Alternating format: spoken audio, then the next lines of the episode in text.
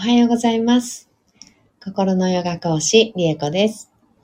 今日もお聞きいただき、本当にどうもありがとうございます。えー今日は4月18日火曜日です。えーマハムルトゥンジャヤのマントラは今日で11日目になりました。今日も7回唱えていきたいと思います。えー朝のお支度ね、しながらお聞きになっている方は、えー聞きながらね、少しこう深呼吸をしてみたり、心の方に意識をね、向けて心の声を聞くようなイメージで、ね、ちょっと落ち着いた気持ちでね、あの、支度進めていただければなと思います。えーゆっくりお聞きになれる方は、の座ったりね、あの寝たままでも結構です。リラックスして、え瞑想っていうようなね、形一緒にとっていきましょう。えお座りになる方は、壁や、え背もたれにしっかりね骨盤をくっつける感じ、深く座りましょう。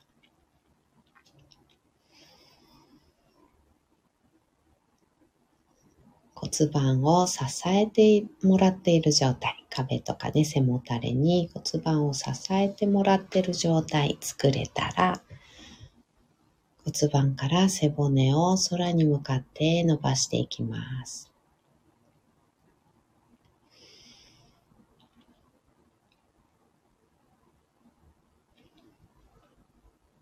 背骨の一番てっぺんに頭をポコッと乗せましょう。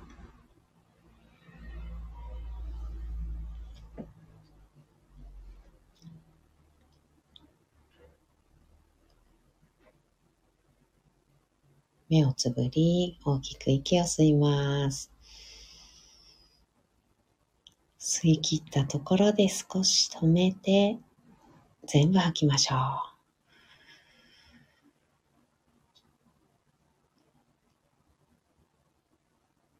ご自分のペースであと2回繰り返します。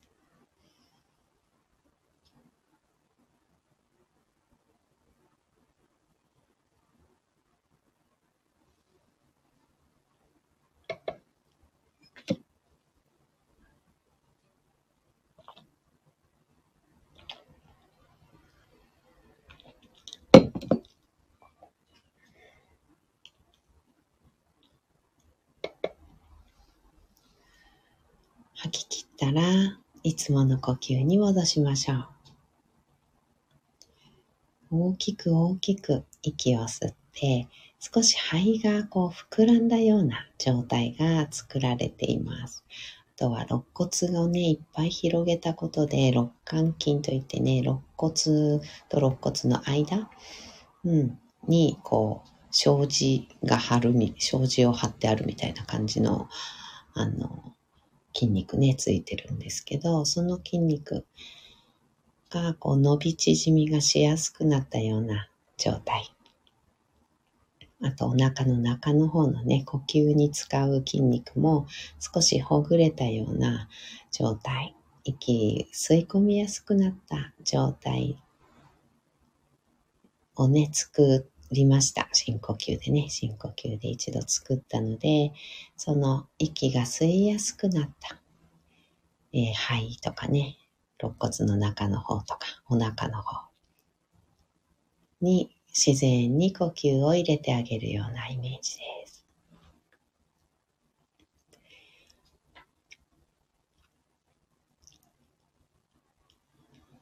はい、では、マハームルトゥンジャヤ7回唱えていきます。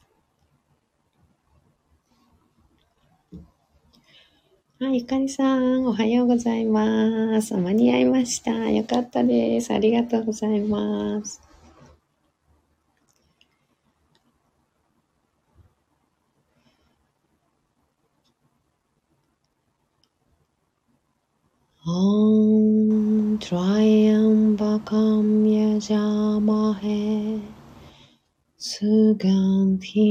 pushti badhanam ulvarkami babam danam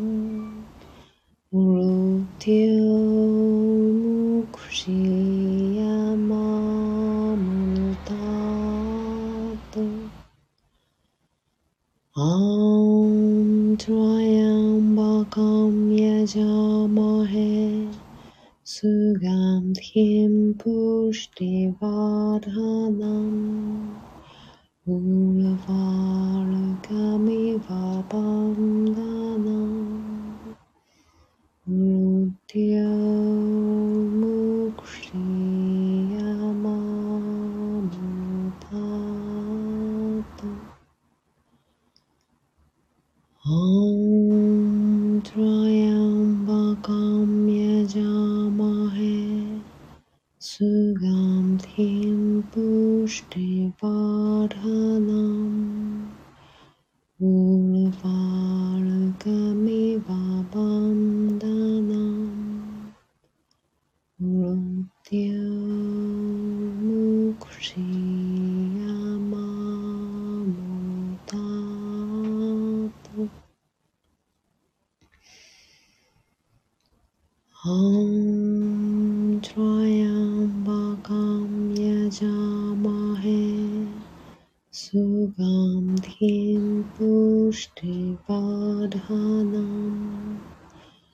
Hum.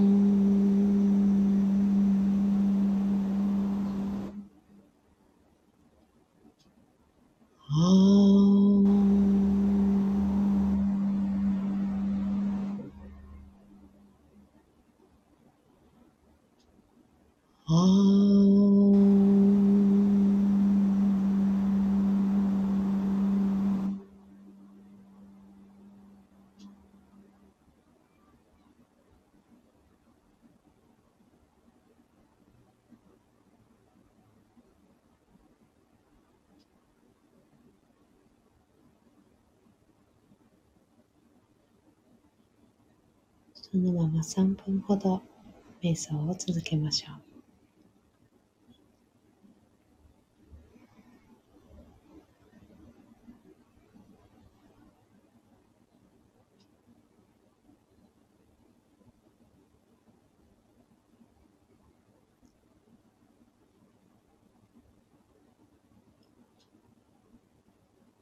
思考が働いている頭の中から意識を胸のあたり、心臓、みぞおちのあたりに下ろしてきます。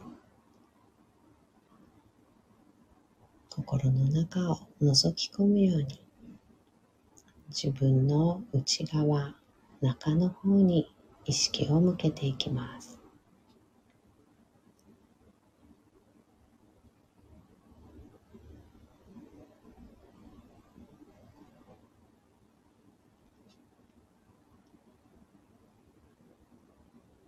体の感覚。手が少しビリビリしたり体がずーんと重い感じがしたり。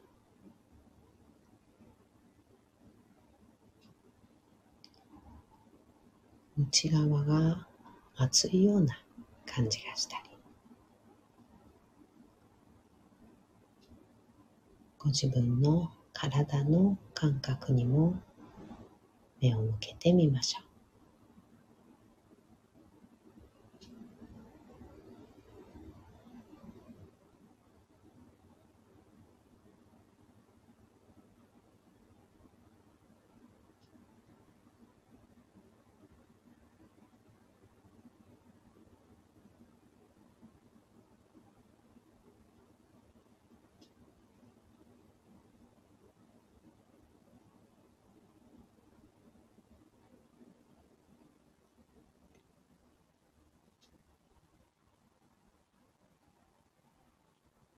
自分の心や体の痛み、病、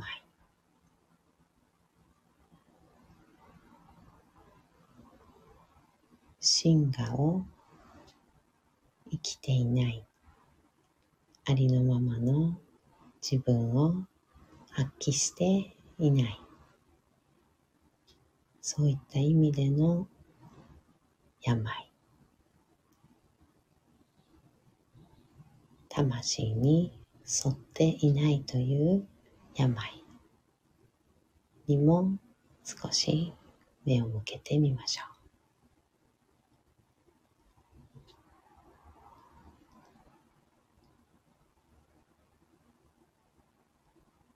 自分はまっすぐにありのままに無理をせずにフラットな状態で生きているかどうか。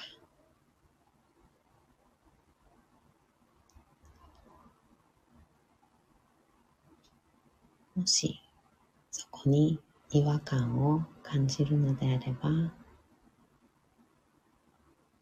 一体その違和感はどういったことなのかどうしたらしっくりと。自分らしいなと思えるような感覚になれそうか。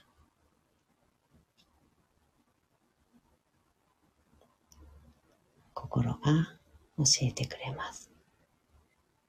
心に寄り添って。その答えを心に聞いてみてください。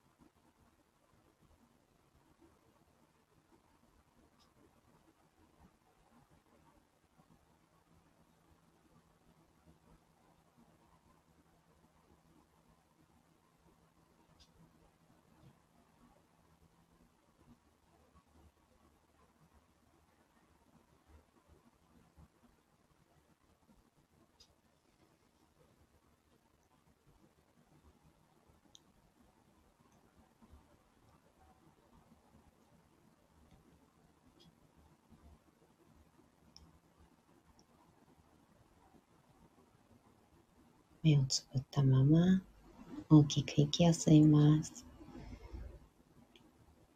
吸い切ったところで少し止めて全部吐きましょう。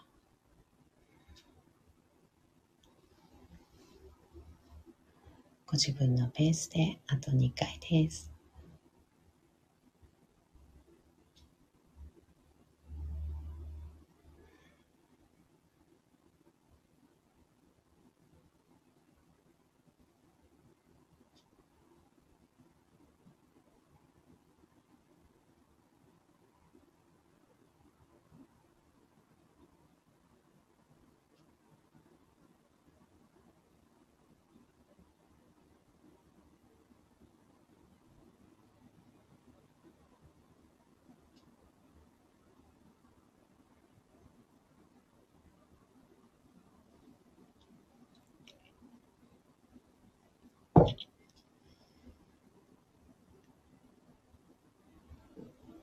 少しずつ少しずつまぶたを開いていって目が光に慣れてからそっと開けていきましょう。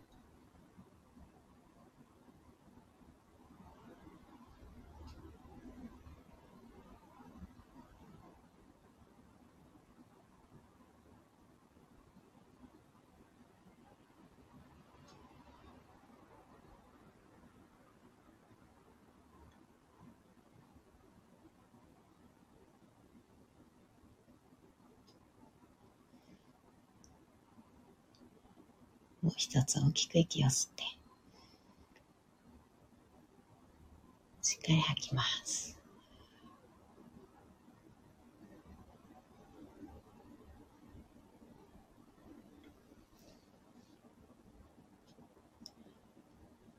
えー、今日は、えー、瞑想中ね、体の感覚っていうところにもね、少し目を向けていきました。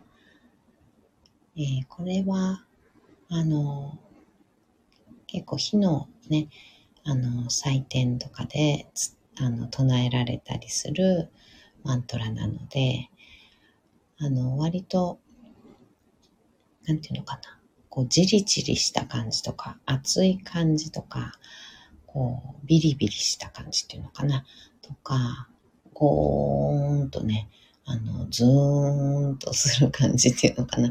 ちょっと重い感じ、感覚っていうのかな。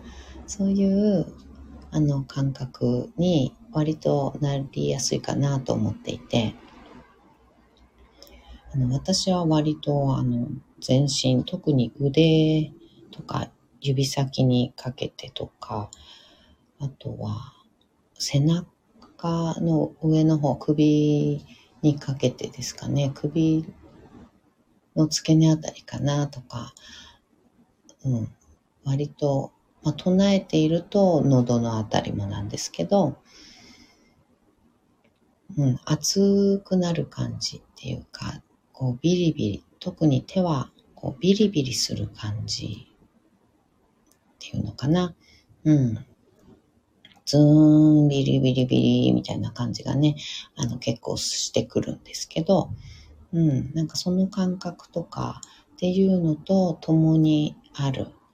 一緒にその感覚を、と一緒にいて、しっかり味わうっていうようなイメージですね。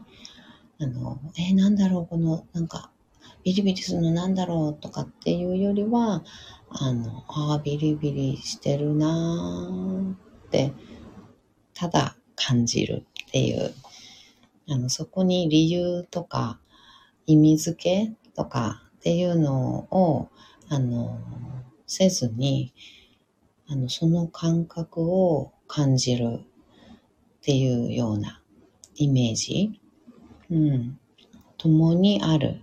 っていう感じですね。それは体の感覚もそうだし、あの、心の、うんと、動きとか、感情ですね。感情っていうのもそうなんですけど、あの、悲しいとか苦しいとか、そういった辛い感情っていうのは、あの、すぐね、排除したくなるんですけど、それこそ瞑想してみようって思うきっかけとかって、大概の場合は、あの、ネガティブな感情っていうのかな。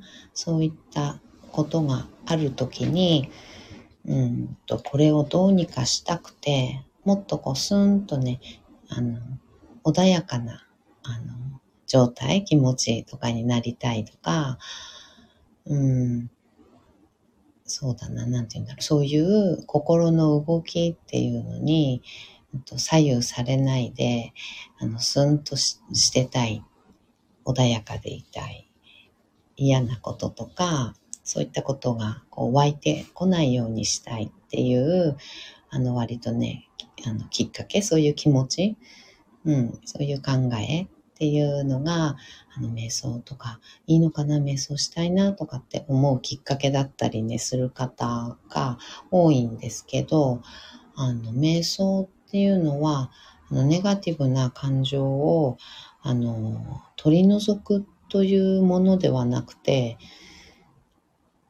あの、なくすとかね、あの、楽にするとかね、あとは、なんていうのかな。うん。そういうのから解き放たれるみたいな、あの、ものではないんですよね。基本的に瞑想っていうのは。瞑想っていうのはひたすら自分と向き合うものなので、結局は辛い感情とかネガティブな感情があるときに、瞑想をしたら、あの、そこと向き合うことになるんですよね。うん。なので、それを向き合う、向き合う。うん、そう。まず、うん、向き合う前に感じるっていうのかな。感じることも、あの、できてなかったりする場合が結構あったりするので、あの、うんと、気づいてないっていうのかな。自分のネガティブな感情に蓋をしたりとかしている場合、あの、気づいてさえいなかったりする場合があるので、そういったものを、あの、全部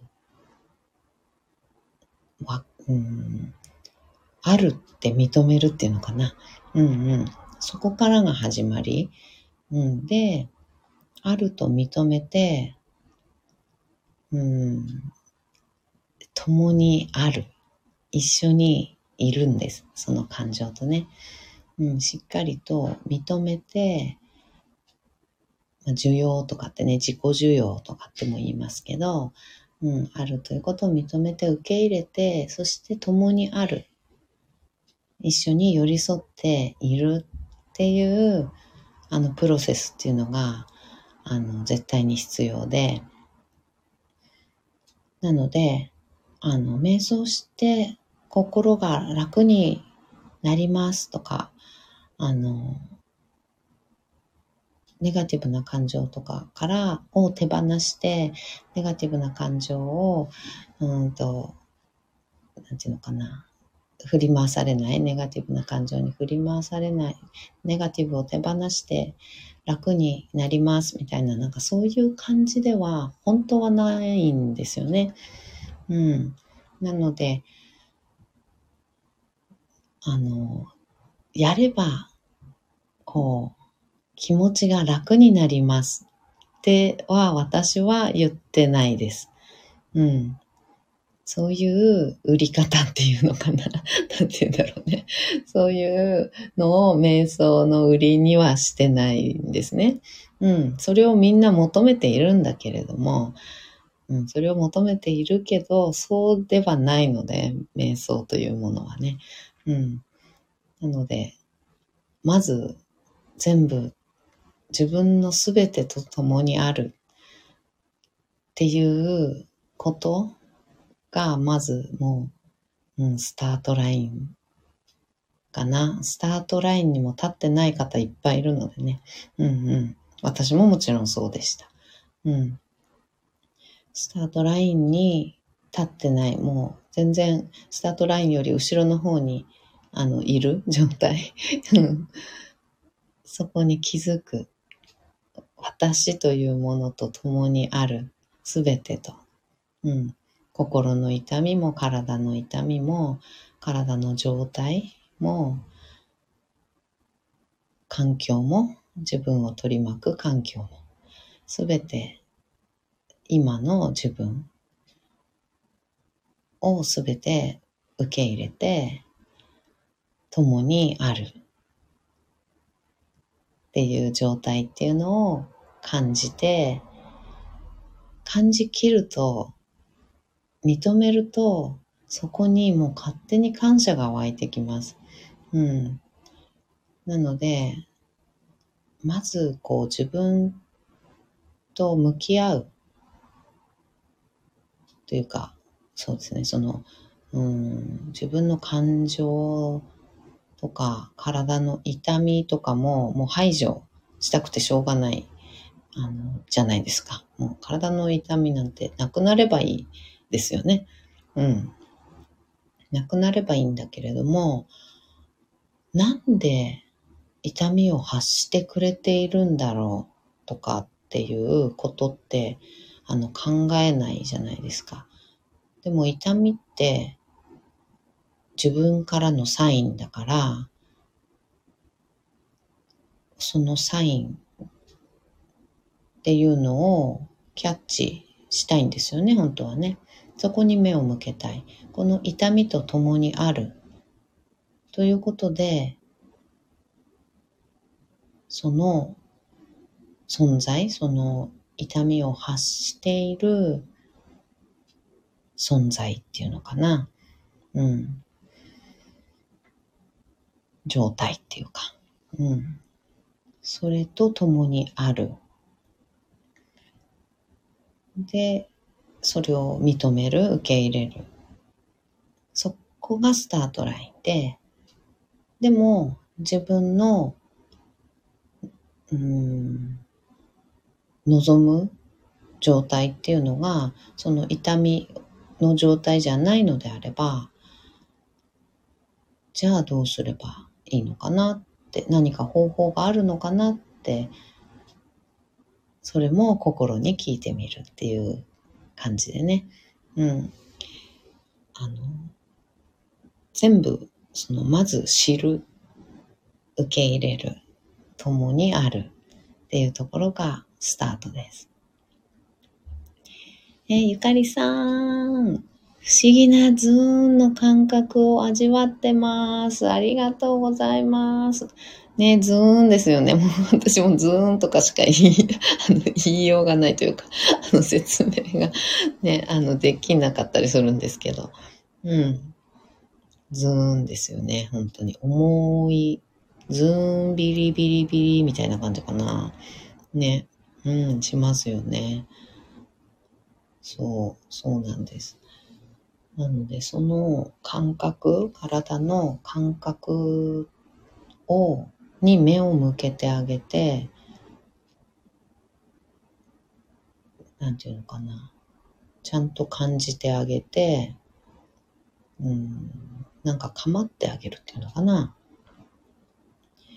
なんかそういうイメージですね。今日はそんな感じでちょっと瞑想の時間、体の今のこう感覚に目を向けるっていうのをね、ちょっと案内をしてみました。うん。ですね。あと、あ、そう。あと、今日、あの、私、多分、あの、8回唱えちゃったんです。多分あのね、あの、ちょっと入り込んだんですよ。そして、7回、あと1回だったはずだった7回に、あの、数えてたのに、なんかこう、ちょっと入り込んだために、また次行っちゃったんですよね。あの、唱え始まっちゃったので、あの、もうこれ、最後まで、まあ、とりあえず唱えようと思って唱えたんですけど、8回でした。今日は。それあの、訂正。今日は8回です。うん。で、あすごいゆかりさんすごいあ、やっぱり、うん？ってなりました。ありがとうございます。すごい、ちゃんと数えてらっしゃるんですか？すごいです。ありがとうございます。そうなんですよ。うん、今日ね、8回だった。間違っちゃった。なんかちょっと入り込んで、そのままなんか次行っちゃったんですよ、またね。7だったのに。うん。すいません。で、あの、そうすると、あの、だいたい7回の、7の倍数唱えるっていうのが、あの、ね、通常というかね、一応決まりというかね、あの、なのに、あの、8回でいいんですかって、あの、不安になったりする方いらっしゃるんですけど、うん、あのね、あの、全然、全然いいですとか言っちゃダメなんだけどね、本当はね。なんだけど、あの、その、なんだろうな、罰が当たるとか、効果がなくなるとか、あの、悪いことが起こるとか、なんだろうな。なんかね、そういうね、あの、風に考えちゃう思考パターンの方って結構いらっしゃって、それはなんでかっていうと、もう幼少期から、あの、何しちゃいけないよ、かにしちゃいけないよって、あの、多分ね、言われ続けてきているんですね。まあ、日本人特有なんですけど、何しちゃいけないっていう。で、何しちゃいけない。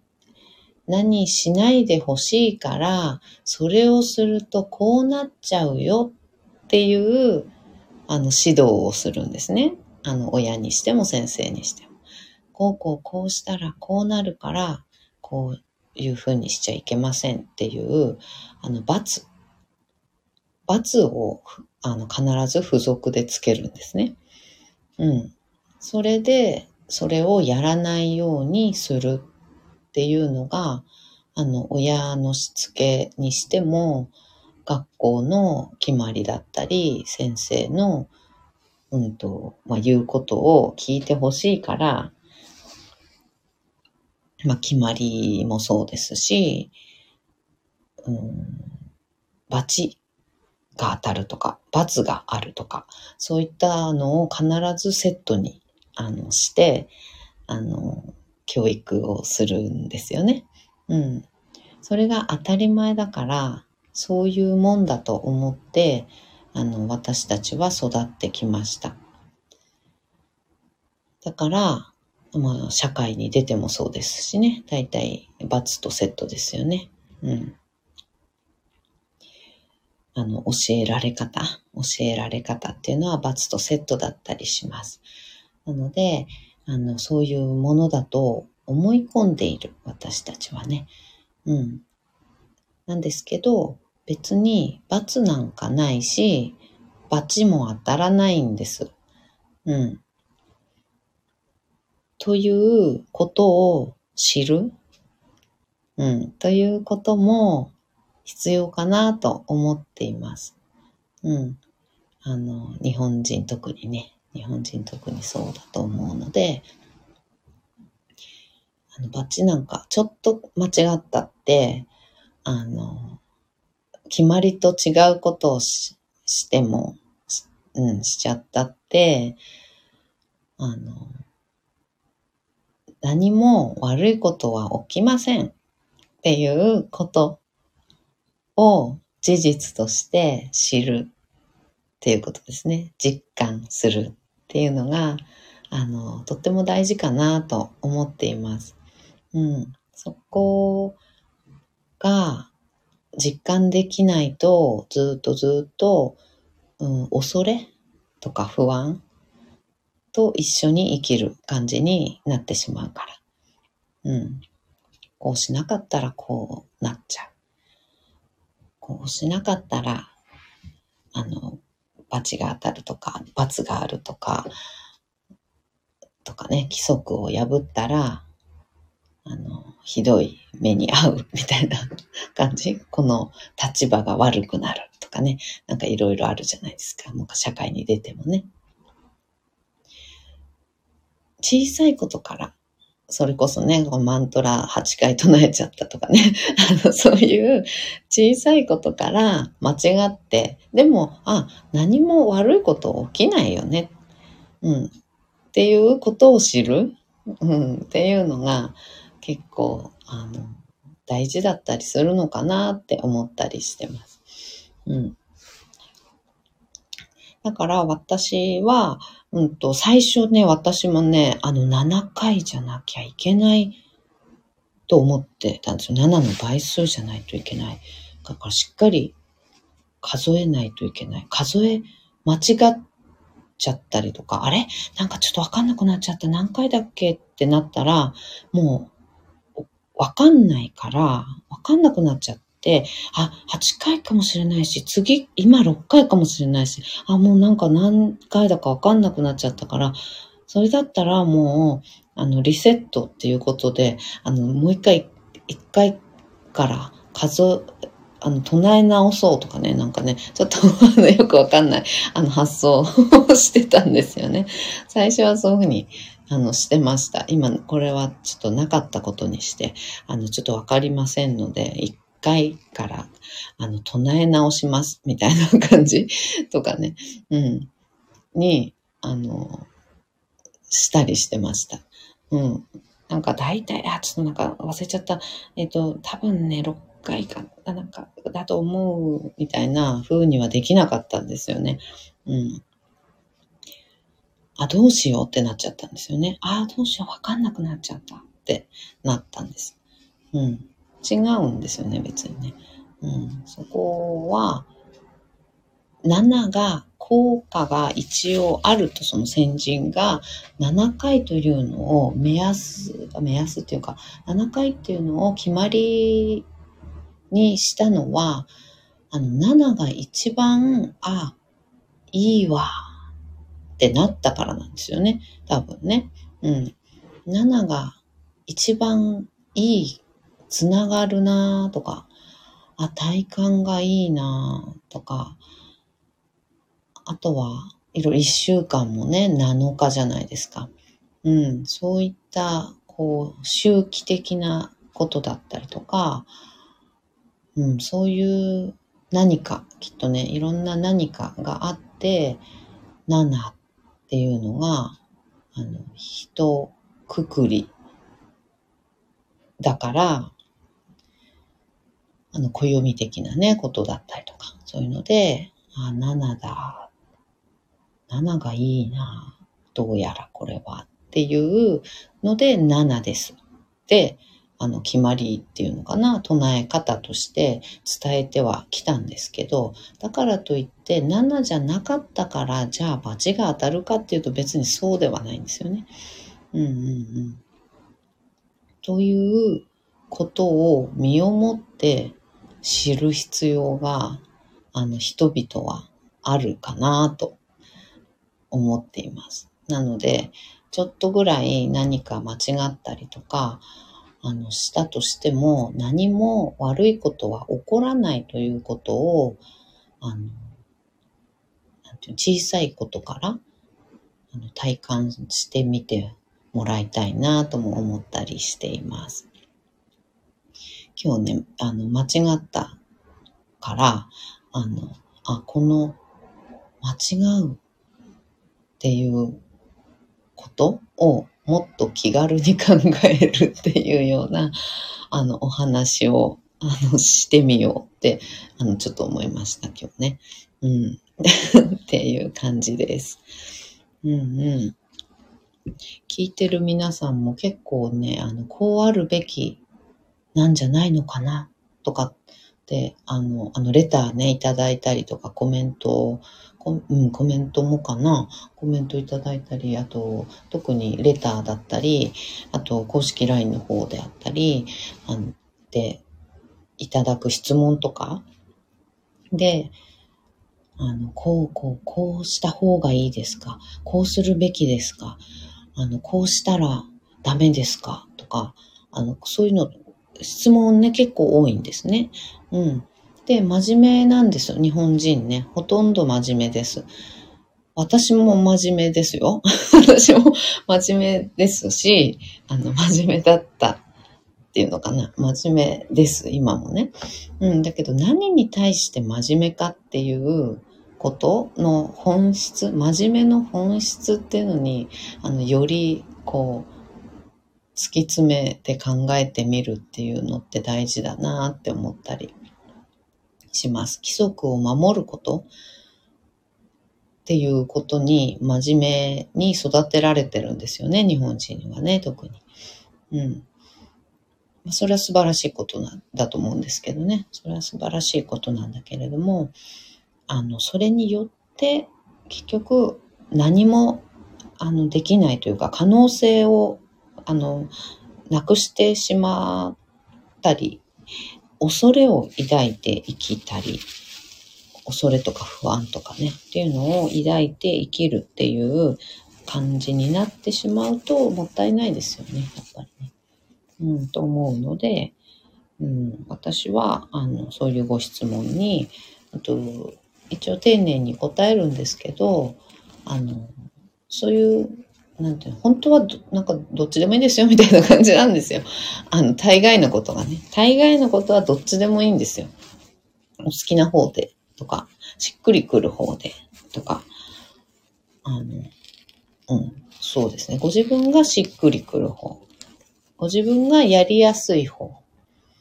うん。続けやすい方とか。うん。それが正解なんですよね。うん、だからど本当はもうどっちでもいいですよって感じなんですけどでもそこはやっぱり丁寧にねあのご説明したりなぜ大丈夫なのかっていうこともね解説したりあのしますけどね。うん、大概のことはあのどっちでもよくて大概のことは自分があのしっくりくる方が正解なのでね。うんうん。